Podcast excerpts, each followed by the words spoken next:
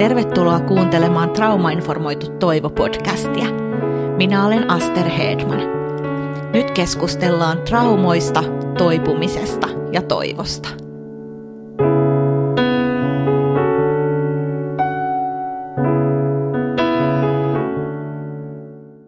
Tänään on ihan erityisen hyvä päivä.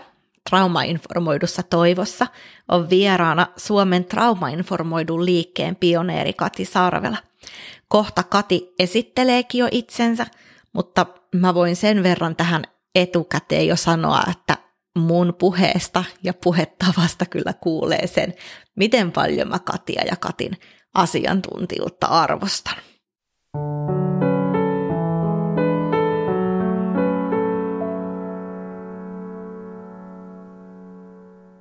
Tervetuloa Traumainformoitu Toivo-podcastiin Kati Sarvela, Suomen traumatietoisuuden pioneeri, voisi näin sanoa.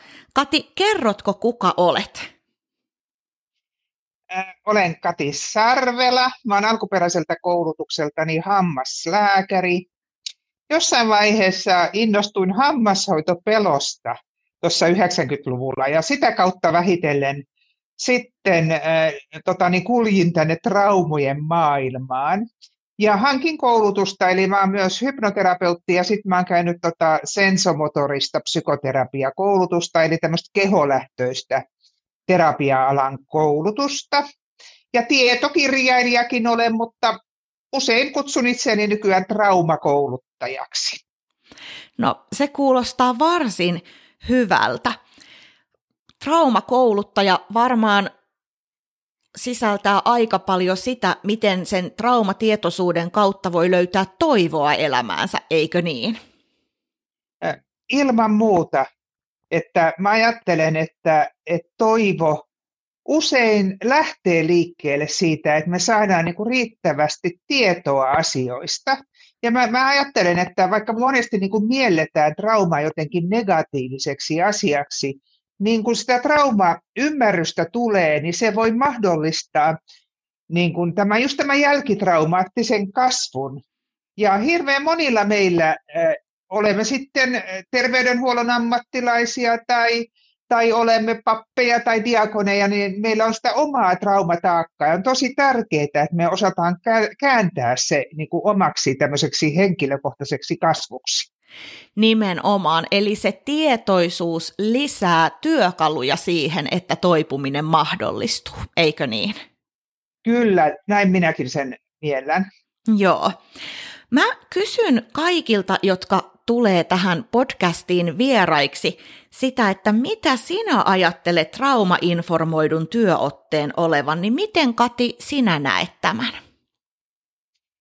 No mä kuvaan sitä tämmöisenä kokonaisvaltaisena ihmiskuvana, jossa me muutetaan suhdetta toiseen ihmiseen. Että ajatellaanpa vaikka, että kohtaamme jonkun ihmisen, joka kärsii, joka jo meidän mielestämme käyttäytyy jotenkin hankalasti, ehkä ärsyttävästi, niin emme jää pohtimaan, että mikä tässä ihmisessä on vikana, vaan pohdimme enemmän, että mitä hänelle on ehkä tapahtunut, tai jopa, että mitä minulle on tapahtunut, että mä tulkitsen tämän ihmisen vialliseksi. Ja mä ajattelen myös, että traumainformoidusta lähestymistavasta on rakennettu myös monenlaisia malleja, mutta mä pidän kaikkein tärkeimpänä sitä, että meidän suhteemme muuttuu toiseen ihmiseen. Eli me siirrytään tämmöisestä pirstoutuneesta ihmiskuvasta tämmöiseen kokonaisvaltaisempaan ihmiskuvaan, jossa me eri alojen ammattilaiset teemme tehokkaasti yhteistyötä. Kuulostaa tosi oivaltavasti ja sillä tavalla tiivistetysti pähkinänkuoreen aseteltuna juuri se, mitä traumainformoitu orientaatio parhaimmillaan on tuossa, miten sitä kuvasit. Ja nimenomaan se kuulostaa siltä, että siinä on heti mukana se toivon aspekti, kun ei ajatella, että mitä jossain ihmisessä on vikana. Mutta sitten Kati, kun puhutaan traumatisoituneista yksilöistä ja puhutaan trauman vaikutuksista eri ihmisiin, niin mä halusin pyytää sut tähän podcastiin vieraaksi erityisesti sen takia, että sulla on valtavasti tietoa paitsi siitä, mitä trauma tekee yksilölle, niin siitä, mitä trauma tekee yhteisölle. Ja miten, Kati, trauman seuraukset voi näkyä yhteisöissä, esimerkiksi työpaikoilla, joissa työskennellään hyvinkin vaikeissa tilanteissa elävien asiakkaiden parissa tai muissa vastaavanlaisissa yhteisöissä? Mä ajattelen, että trauma se rikkoo ihmisten välisiä yhteyksiä, eli se tekee sen, että tunne ja tieto ei kulje vapaasti siinä organisaatiossa. Eli tämä voi johtaa sitten nämä työntekijät ylivireyteen ja voi tulla erilaisia keskittymiskyvyn häiriöitä ja jopa kiusaamisilmiöitä. Sitten se voi näkyä myös, että työntekijät lamaantuvat. Ja mä ajattelen nykyään aika paljon myös niin kuin systeemisesti, että minua on viime aikoina kiinnostanut paljon tämä Esa Saarisen ja Hämäläisen teoria systeemiälystä. Eli mä ajattelen, että silloin kun me ei ilmaista näitä omia tunteita, ajatuksia, tuntemuksia, niin sinne organisaatioon alkaa kasaantua niin kutsuttu haamusysteemi.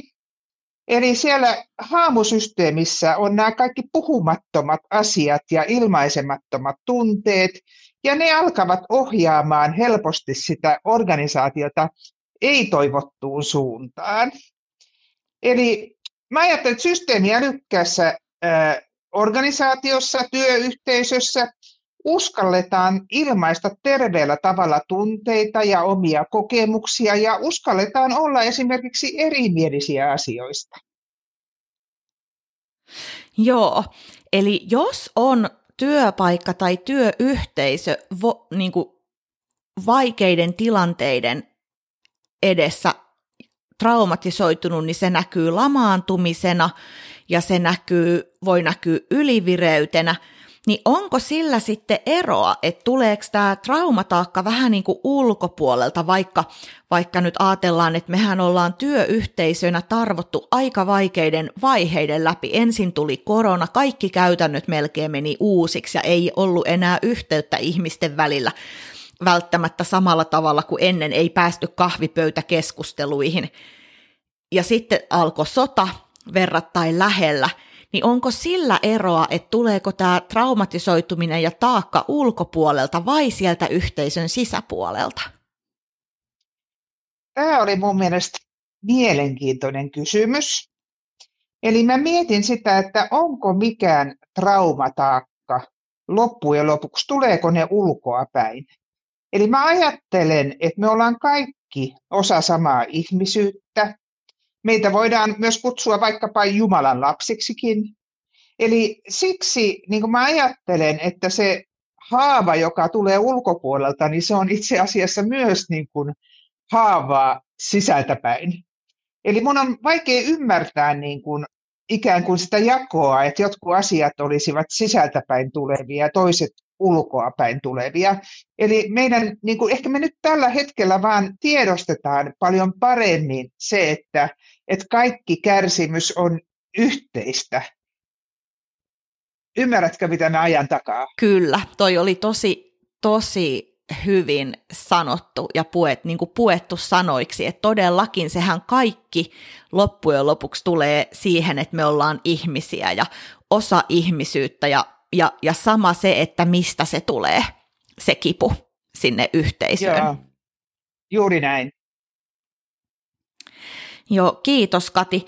Sitten mitä tarkoittaa, kun sä oot puhunut traumalähtöisesti organisoituneesta työkulttuurista, niin mitä se tarkoittaa?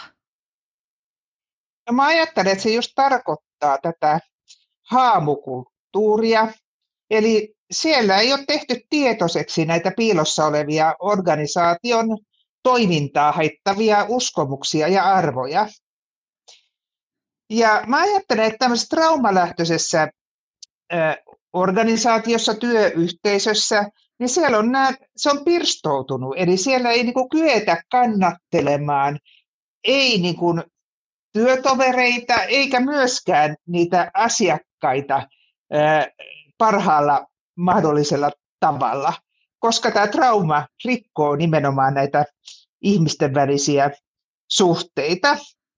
Ja mä ajattelin, että siksi tämä traumainformoitu positiivinen kasvatus on niin tärkeää, että me aletaan niin kuin tunnistaa näitä traumaan liittyviä ilmiöitä.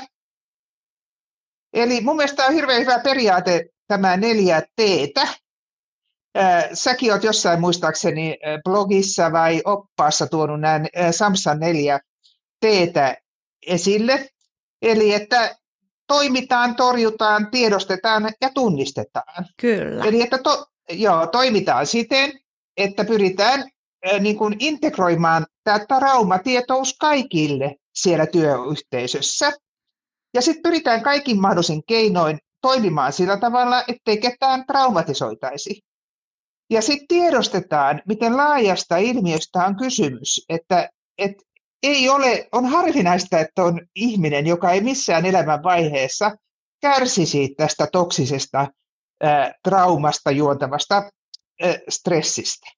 Ja 4T oli se, että me tunnistetaan. Eli me tunnistetaan näitä ilmiöitä, että jos me nähdään näitä traumailmiöitä, niin me tunnistetaan niitä myös rakenteellisella tasolla yhtä hyvin kuin yksilöllisellä tasolla.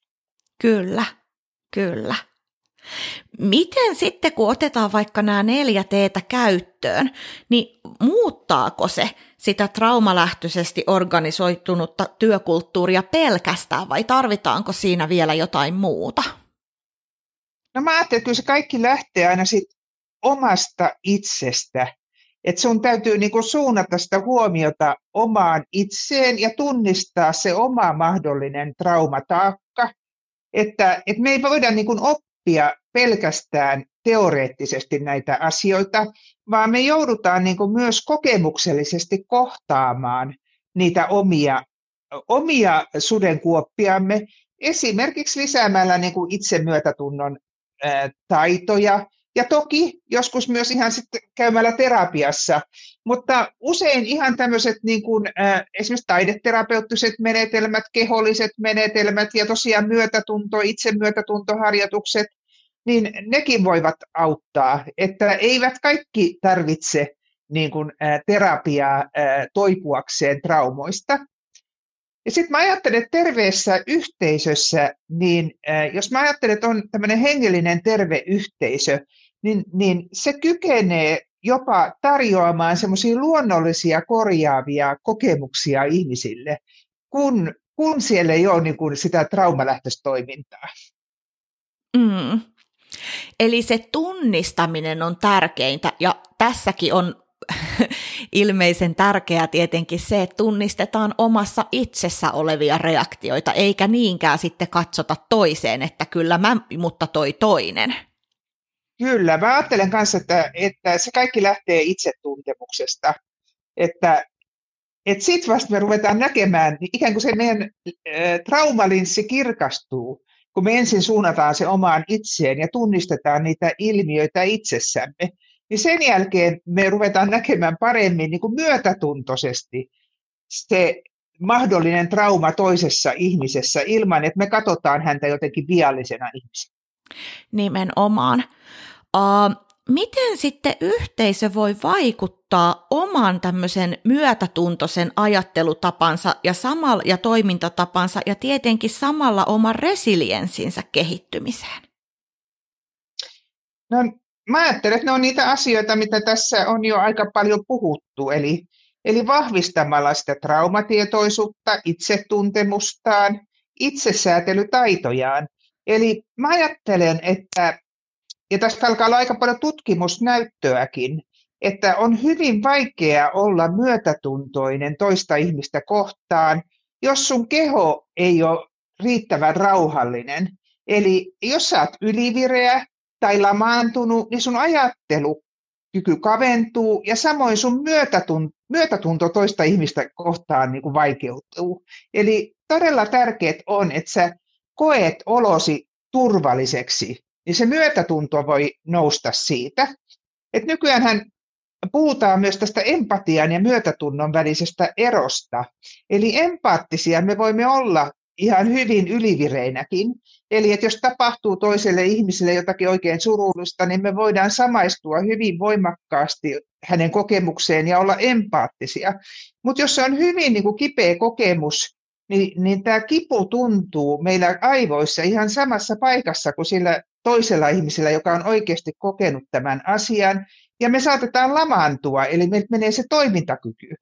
Mutta silloin kun me ollaan myötätuntoisia, niin me kyetään olemaan niin kuin kehollisesti turvassa ja kuitenkin huolehtimaan omista rajoistamme, jolloin säilyy tämä meidän kykymme toimia aktiivisesti, että me voidaan auttaa sitä toista ihmistä, että hänen kärsimyksensä vähenisi. Kyllä. Kiitos, Kati. Hienosti avasit tota. Mä jäin miettimään sitä, sä oot puhunut lamaantumisesta ja ylivireydestä, niin avaisitko sä ihan lyhyesti sen, että mitä ne tarkoittaa?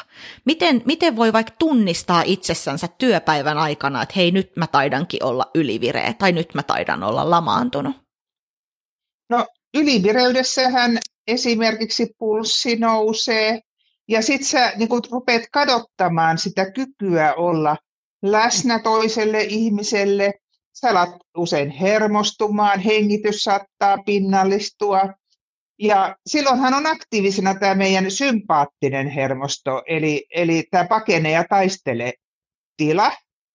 Ja sitten lamaantuneena puolestaan meidän ajattelukyky saattaa tosi paljon kaventua, eli puhutaan jopa näistä dissosiaatioilmiöistä.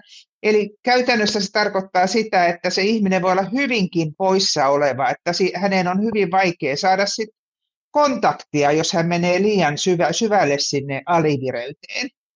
Ja alivireydessä niin meidän hengitys usein hidastuu ja tavallaan me niin kun turrutaan, lamaannutaan. Ja meidän on hyvin vaikeaa kokea mitään empatiaa toista kohtaa, ja me saatetaan juuttua hyvin niin kuin tämmöisiin masentaviin maailmankuviin. Ja tässä tilassahan väitetään just, että on tietty osa meidän parasympaattista hermostoa aktiivisena. En ehkä mene sen tarkemmin tähän parasympaattiseen hermostoon tässä yhteydessä, vai? No, onko tarvetta? Jos sä saat parilla lauseella, mä luulen, että se on tosi kiinnostava ja äärimmäisen tärkeä asia myös työyhteisön hyvinvoinnin kannalta, että me ymmärretään meidän hermoston toiminnan merkitystä. Joo, se onkin aika haastava parilla lauseella, mutta minäpä yritän. Saa olla enemmänkin. Joo, eli silloin kun me ollaan niinku turvassa, ja me ollaan tietoisesti läsnä olevia ja kyetään myötätuntoa, niin tämän polyvagaaliteorian mukaan meidän parasympaattisesta hermostosta, erityisesti niin kuin 10. aivohermosta, eli kiertäjähermosta on aktiivisena tämä osa, joka hermottaa sydäntä, keuhkoja ja kasvoja. Mm-hmm. Ja silloin puolestaan, kun me ollaan lamaantuneita, niin on aktiivisena tämä selänpuoleinen kiertäjähermon haara, eli vagushermon haara, ja sehän hermottaa pallean alapuoleisia elimiä ja suolistoa. Eli nämä kaksi eri osaa ovat aktiivisena riippuen siitä, että ollaanko me turvassa vai ollaanko me lamaantuneita. Mm. Ja nykyäänhän niin kuin puhutaan paljon näistä vagushermoharjoituksista, ja niillähän pyritään nimenomaan aktivoimaan tätä turvan tilaa, että meillä olisi turvallinen ja hyvä olo itsemme kanssa. Plus muiden ihmisten kanssa tietysti suhteessa muihin. Joo, ja sitten kun me osataan näitä hyödyntää siellä arjessa, niissä yhteisöissä, missä me ollaan, niin silloin, ymmärsinkö mä oikein, että silloin me kyetään siihen niin kuin ehjempään todelliseen myötätuntoon ja näkemään myös toivoa tosi vaikeissa tilanteissa. Juuri näin. Että tavallaan se lähtee kaikki niin kuin tästä meidän kehoturvasta, tästä ruumiillisesta niin kuin, kokemuksesta, jossa me ollaan laskeuduttu meidän kehoomme. Eli puhutaan myös niin kuin kehollisesta tai somaattisesta viisaudesta, niin se on niin kuin paljon niin kuin suurempi, laajempi mun mielestä se meidän viisaus silloin, kun meillä ei ole vaan tätä tämmöistä päässä olevaa tietoa, vaan me osaamme laskeutua kehoon, niin silloin me pystytään myös niin kuin paremmin kestämään esimerkiksi sitä erimielisyyttä, että joku toinen saattaa olla tästä asiasta aivan eri mieltä, niin se ei tunnu samanlaiselta, kun me ollaan levollisesti meidän kehossamme, vaan me voidaan jopa niin kuin uteliaasti ja ymmärtäväisesti suhtautua siihen ihmiset. Ai jaa, että sä ajattelet näin. Et mä tunnistan hyvin, että nuoruudessa mulla oli hirveän vaikeaa välillä, jos joku ihminen ajatteli mun mielestä väärin lainausmerkeissä, niin kehu meni heti hirveäseen ylivireyteen, että kuinka se voi ajatella näin. Mutta kaikki lähtee tästä meidän kokonaisvaltaisesta kehollisesta kokemuksesta. Joo, ja voisiko sen ajatella niin, että jos on työntekijä itse turvassa ja hyvässä kehoyhteydessä, kokee turvaa ja kehoyhteyttä riittävän hyvin, niin silloin vaikka joku tosi raskas ja vaikea asiakaskokemus, jossa hän toimii myötätuntoisesti ja asiakasta voimauttavasti, niin se ei meekään niin paljon silloin ihon alle, kun tämä työntekijä itse voi hyvin. Voisiko sitä ajatella näin? Hienosti sanotit. Mä ajattelen juuri näin. Ja että myötätunto nykykäsityksen mukaan, kun sä oot kerran siellä kehossasi, niin se itse asiassa niin kuin luo tämmöisiä merkityksellisyyden kokemuksia ihmisten välillä, ja ne voivat olla jopa voimaannuttavia, vaikka kysymyksessä olisi hyvin raskaita asioita. Mutta jos sä oot siellä turvassa sun omassa kehossa, niin siitä voi syntyä molemmille osapuolille voimaannuttava kokemus joka tapauksessa. Ja sehän voimaannuttaa, jos tällaista tapahtuu paitsi asiakkaiden ja työntekijöiden välillä, mutta myös työntekijöiden välillä, että he voi kokea sellaista yhdessä tekemistä, yhdessä olemista ja vaikeista tilanteista selviämistä, vaikka vaikeiden asioiden puheeksi ottamisesta, hyvällä rakentavalla tavalla eteen pääsemistä, niin sehän voi sitten vahvistaa ja synnyttää, lisätä turvan tunnetta ja moninkertaistaa sellaista hyvän kierrettä, mistä mä tykkään puhua, että pitäisi saada synnytettyä hyvän kierrettä, niin onko näin? Näin mä just ajattelen kanssa, ja mähän puhun kanssa välillä haltijatarkehästä. Muistaakseni se on Jukka Mäkelältä, THL:ltä, hän käytti ensin tätä haltijatarkehää. Eli että me ollaan tällä hetkellä oltu semmoisessa pahoinvoinnin ja sairastavuuden noidankehässä, niin myötätunnon ja traumatietoisuuden kautta niin me voidaan päästä tähän hyvinvoinnin kehään. Ja jotenkin niin kuin on tärkeää mun mielestä ymmärtää se, että monet ihmiset ajattelevat, että se trauma on vain huono asia, mutta mun mielestä se ei ole välttämättä pelkästään huono asia. Että se on osa niin kuin tavallaan meidän elämää, että elämään kuuluu aina kärsimystä. Mutta se, että tavallaan jäädäänkö me sen, musertaako se kärsimys meille, vai auttaako se meitä jotenkin eteenpäin kuitenkin siinä omassa henkisessä kasvussa, niin se on mihin tässä pyritään, että me kannateltaisiin toinen toisiamme, että me saataisiin niin kuin hyvä elämä tästä kärsimyksestä huolimatta. Eli tavallaan trauma on kaksiteräinen miekka, se voi aiheuttaa valtavasti ihmiselle kärsimystä, mutta jos ihminen saa sen myötätuntoisen yhteisöllisen tuen, niin se voi liittyä tämmöiseen merkittävään omaan henkiseen kasvuun, että pääsee niin kuin se oma niin kuin henkinen kehitys ihan uudelle hyppäykselle eteenpäin. Tosi upeasti sanottu ja kiteytetty tähän loppuun. Kiitos Kati Sarvela, oli ilo saada sinut mukaan tähän Traumainformoitu Toivo-podcastiin. Kiitos sinulle, ilo oli minun puolellani. Kiitos.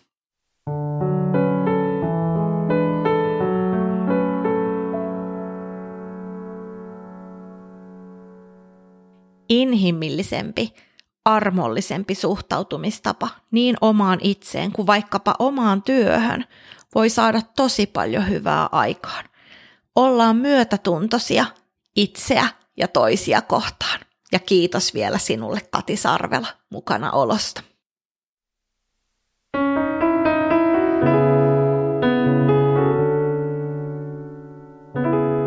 Kiitos kun olit mukana. Tsekkaa myös www.traumainformoitu.fi sekä Traumainformoidun Toivon Facebook, Instagram ja muut sometilit.